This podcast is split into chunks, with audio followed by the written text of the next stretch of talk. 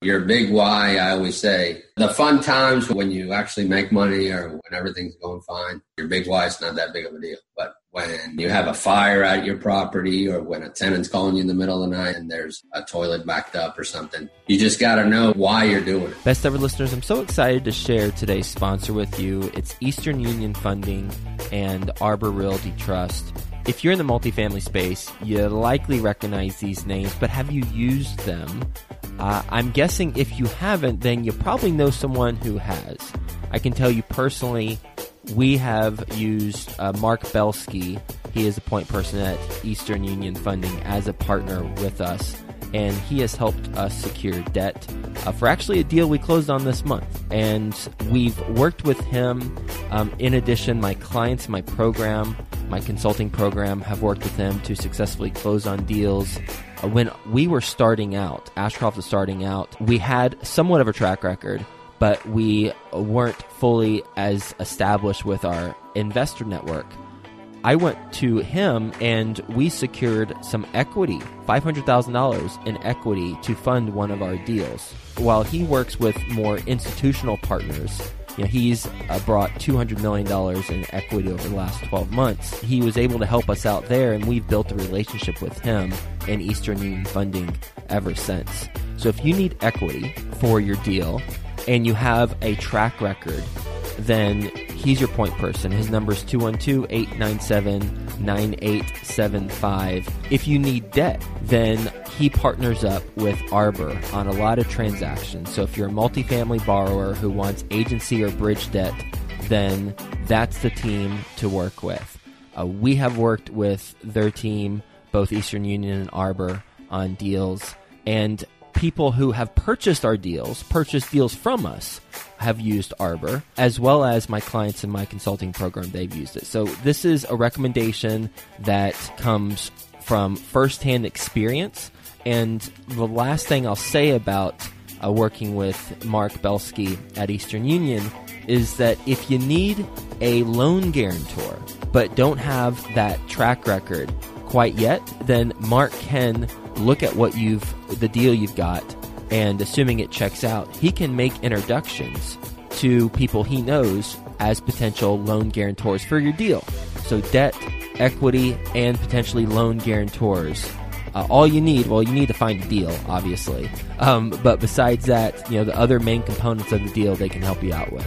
So talk to Mark Belsky. His email is mbelsky at easterneq.com and his phone number 212-897-9875. Best ever listeners, how you doing? Welcome to the best real estate investing advice ever show. I'm Joe Fairless. This is the world's longest running daily real estate investing podcast. We only talk about the best advice ever. We don't get into any of that fluffy stuff with us today. Carlos Gutierrez. How you doing, Carlos?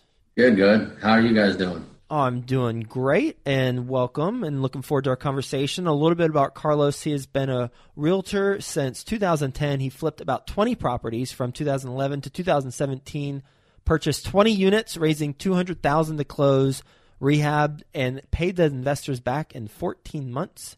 Owns another 41 units based in Charleston, South Carolina. So, with that being said, Carlos, you want to give the best ever listeners a little bit more about your background and your current focus? Yeah, how's everybody doing? As Joe and I were speaking earlier, we are safe here in Charleston. The hurricane. It wasn't that bad. We got a, a little bit of rain and some wind.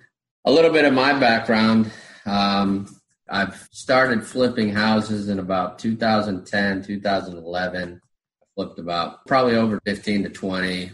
When I first started, I got my real estate license became a realtor. And at the same time that I was flipping houses, I was also doing the uh, brokerage side of the deal. So I was buying and selling houses with buyers and sellers. Mm-hmm. I did that from 2011. I still do it now. I don't concentrate as much on it. Why not? Just because it's like multifamily, it's gotten harder to find good, solid deals. I've always been of the model that I'd rather keep my money than lose money. Ditto. So if I get a solid deal, then I'll go after it. But they're just hard to find, especially locally here in Charleston. We've gotten a lot of investors from not only local investors, just national investors, just buying stuff up left and right.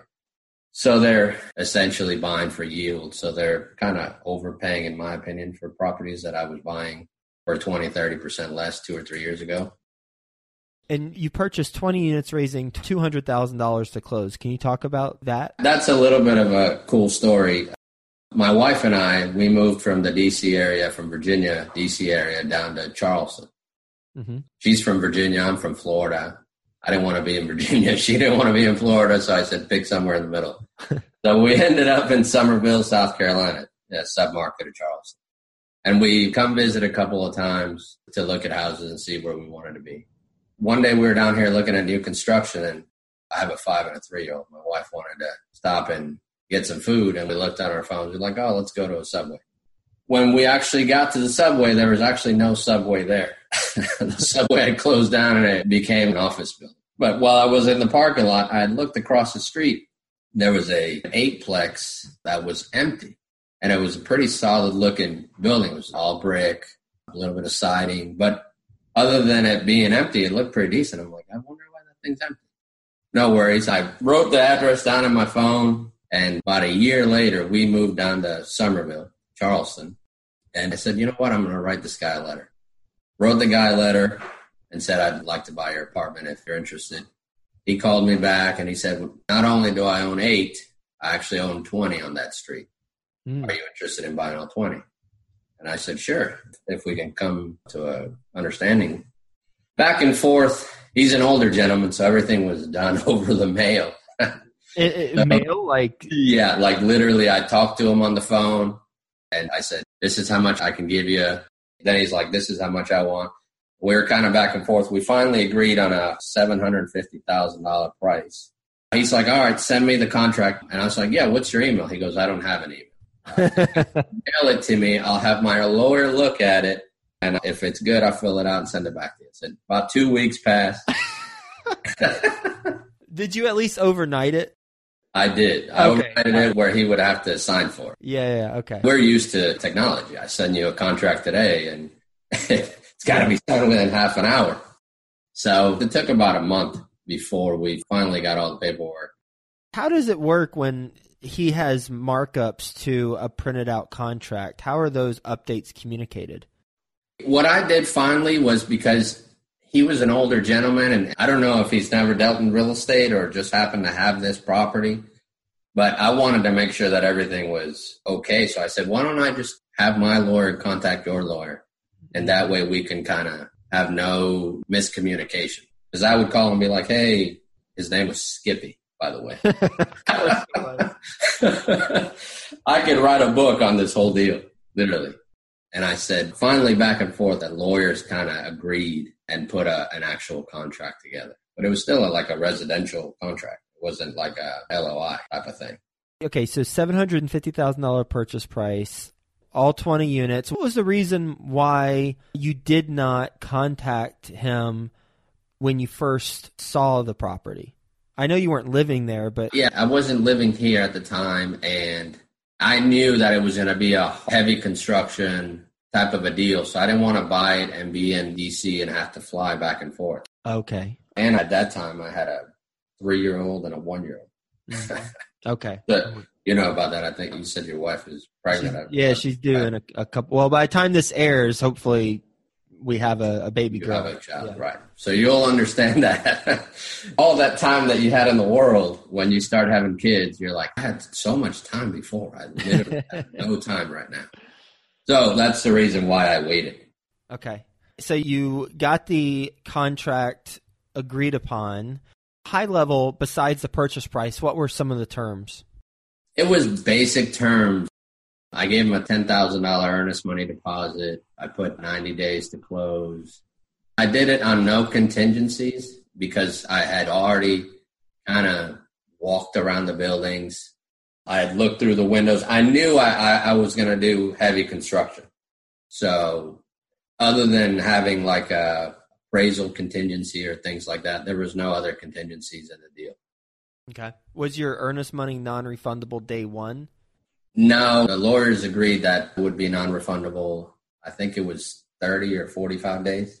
Okay. Kind of after we got appraisal and, and all that stuff. Okay. And I wanted to put that in the paperwork because I knew it was going to be one of those things where it's too small for the big banks and too big for the local banks.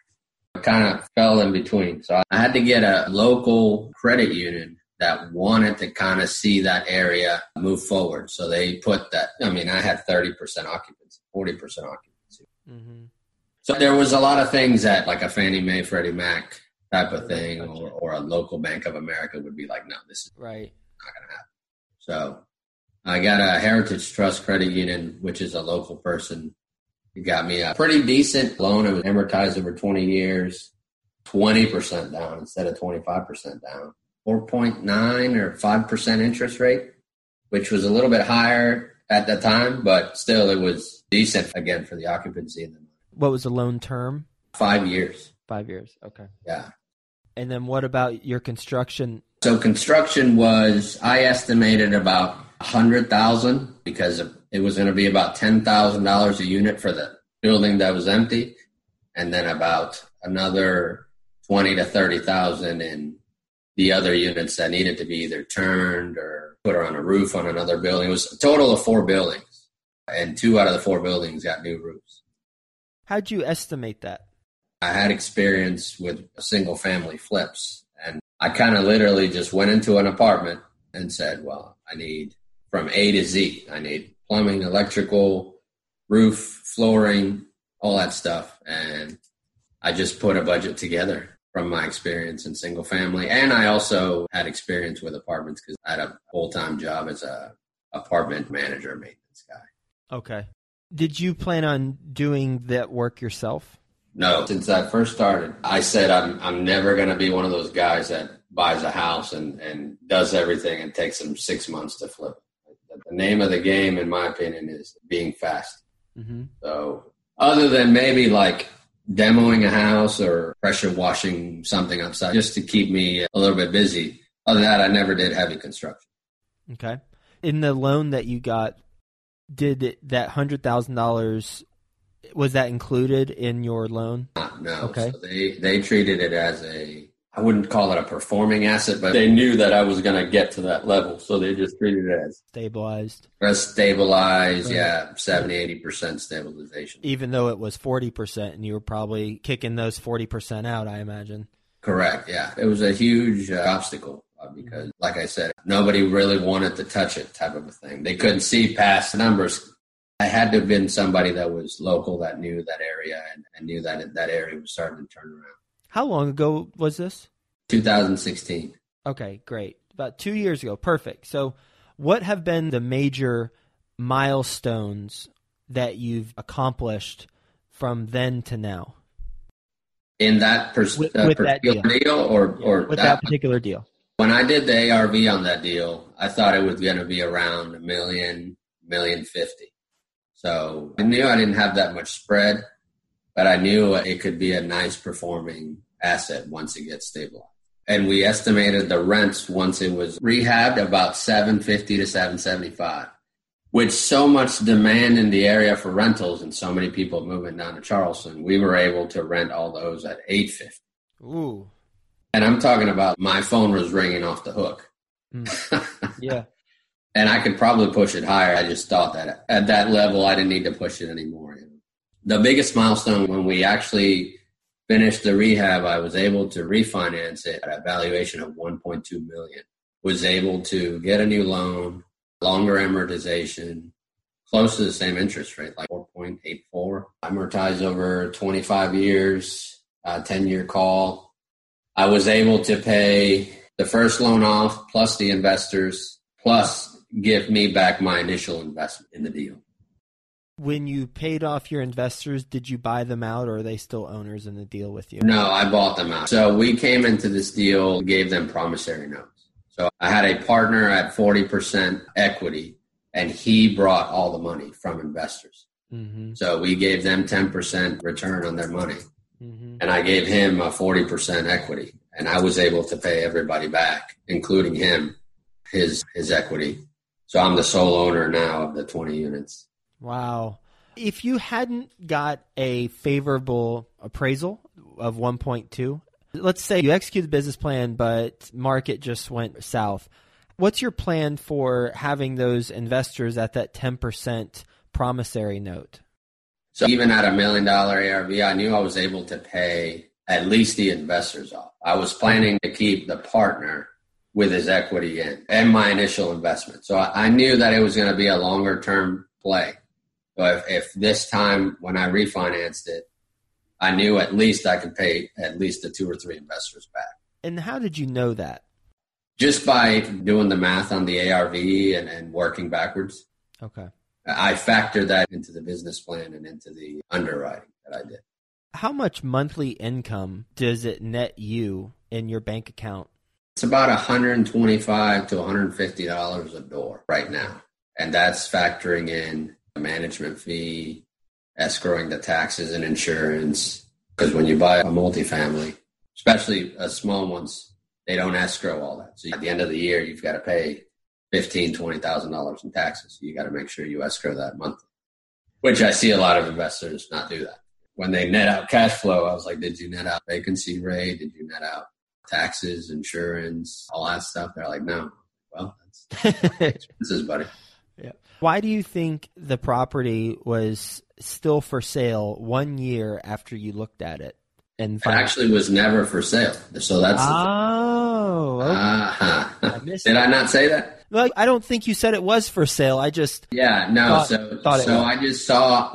I've always been a guy that's always kind of looking for a deal, and when I see empty places, I'm like, this is for the taking. Mm-hmm. So I just sent the person a letter. I've gotten my best deals from dealing straight with owners from sending them letters. Instead of doing like a massive thousand, two thousand, three thousand flyers, I kind of bird dogging, I guess you'd call it. Sure. Yeah, and look for places that are empty and then send them out letters. What'd that letter say that you sent to the gentleman who had the eight unit that then grew to a 20 unit portfolio that you purchased? I do basic letters. I remember wholesalers back in the day in Maryland used to send out those, what do they call those? Yellow letter? Yep. Real basic. My name is Carlos Gutierrez. I own CG4 properties. I would like to purchase your property at 123 Smith Street. Can buy it in cash in 30 days or less call me at this number. I don't even put an email because most of these people don't do email. So Skippy called you and says, "Oh, great, buy my place for cash 30 days." But then you ended up financing it. So how did that conversation go? So I told him, I said, "Listen, Skippy, usually I buy properties in cash, but this property not only has significant amount of construction, so I need to keep that capital that I was going to pay you cash for and try to finance it. I'm going to try to finance it, and then with the capital that I was going to pay you, the straight cash for the property, I'm going to need it for the construction. And he was actually really nice to deal with and open, and, and he knew that to have 20 units and have a 30% occupancy, and he had a mortgage on it. It's not like one of those guys that has owned a property for sure. 30, 40 years that it doesn't matter if it's 40% occupancy, they're still making money. What was the main challenge you had turning the property around after you closed on it? The hardest challenge was actually get contractors to work. So again, Charleston has been an area where there's been so much new construction and so many people moving in that they actually have a, a shortage in, in blue collar type of contractors. So like roofer, I had to call like four roofers to do a roof on this property because all the roofers were doing new construction. Mm. So they're not going to leave new construction where they could do two, three roofs a day to come do my roof. Based on your experience, what's your best real estate investing advice ever? You know, in the short time that I've been doing this, I'd say a couple of things. I'd say, as cliche as it sounds, finding your big why. Your big why, I always say, the fun times when you actually make money or when, when everything's going fine, your big why is not that big of a deal. But when you have a fire at your property or when a tenant's calling you in the middle of the night and there's a toilet backed up or something, you've got to have that big why of looking past tomorrow or next year. You just got to know why you're doing it. If it's just for the money, like people always say, you're just going to get tired. It's just going to mentally drain you. So your big why, I think you've got to have that. And the other advice I would say is build relationships with people and always go into the transaction or relationship with a win-win attitude. Again, as cliche as that sounds, and I'm sure people have written them in books, it's the truth. Most of the time that I've gotten the best deals through contractors or through people that send me deals or relationships that I've built over time that they one trust me and two it's always kind of be a win-win deal when we do a deal or a transaction. We're going to do a lightning round. You ready for the best ever lightning round? Yes, I am. All right, well, let's do it. First, a quick word from our best ever partners. Do you need debt for your deal, equity for your deal, or maybe a loan guarantor to help you get qualified for the financing? Talk to Mark Belsky. His number is 212 897 9875. That's 212 897 9875. His email is mbelsky at easterneq.com. The Target Market Insights podcast is just that a show solely dedicated to help you learn about target markets through the people successfully shaping them. The show features professionals who work directly with the audience and market you want to connect with in real estate. Listen and subscribe today at targetmarketinsights.com. That's targetmarketinsights.com. Best ever book you've recently read? Other than your book. Which one? I actually the have it right here. One? The syndication book, yeah. So uh, I've been trying to get into syndication for like the last two years, and I find your book to be actually very informative and very easy to read. There's a lot of books out there that have a lot of information, but they're difficult to read. Yeah. When I say difficult, I mean boring. and put you to sleep. I'm a very simple-minded person, so it's easy for me to. myself, I, I, call myself the Forrest Gump of, uh, of Charleston. oh man, what's the best ever deal you've done that you haven't talked about during this conversation? Okay, I'd have to go to single-family flips. I've got a probably the most money I've ever made on the deal and the reason why it's my best deal is because one, I made the most money, and two, it was like the happiest buyer that I've ever seen in my life. And she had struggled for a long time. Husband left her with two kids. He was the breadwinner. She was down and out. And this was in Culpeper, Virginia. And I bought the property through HUD and got a real good deal because it was back in like 2013. So they were pretty much giving you houses back then. 2012, 2013. Made the most money, but also I felt really, really good because I sold her the property and left her with some good equity, meaning that I didn't sell it to her at top retail. And two, she was able to move into a home and, and have a good future for her and her kids. And I was able to get her a good loan, and she really didn't have to come out of pocket too much. So not only did I make a lot of money, it felt good to help somebody else. What's a mistake you've made on a transaction? Mistake I've made on a transaction definitely has to be. I guess I'm an old school guy, and I used to go a lot on people's word. Unfortunately, real estate you cannot do that, and I went on somebody's word, and it came back to bite me in the butt. Monetarily as well. oh, literally? It like literally cost me. Yeah, li- literally. No, no, no. oh something didn't literally bite me, but losing money felt like it. Sure, like of course. Cobra bit me in the butt. Best ever way you like to give back? What we've done lately, uh, and I say lately, back in uh, probably 2014, 2013, when a big hurricane or storm would ravage either a country or, or a state, we would partner up with uh, local nonprofits and, and even collected food and, and supplies and stuff. Like we collected a lot of supplies for uh, when the storm hit New Jersey and when the storm hit West Virginia. Through Keller Williams, we were able to raise a lot of funds and collect a lot of items. And also in, in Puerto Rico, I'm originally from Puerto Rico, so this one kind of hit close to home. We collected over probably 2,500 pounds worth of food and water and all that stuff. So we sent probably three or four pallets to Puerto Rico from Charleston. Best way the best ever listeners can get in touch with you? Best way is probably email or a phone number, cg4properties at gmail.com, or you can call our offices at 843 934 4250 myself or my wife Christina will answer. Carlos, thank you for being on the show. Thank you for talking about your deal with Skippy and how that netted you now $30,000 a year in income. I mean, now that the dust has settled, you don't have any money in the deal. You own it 100% and you make $30,000 as a result of it.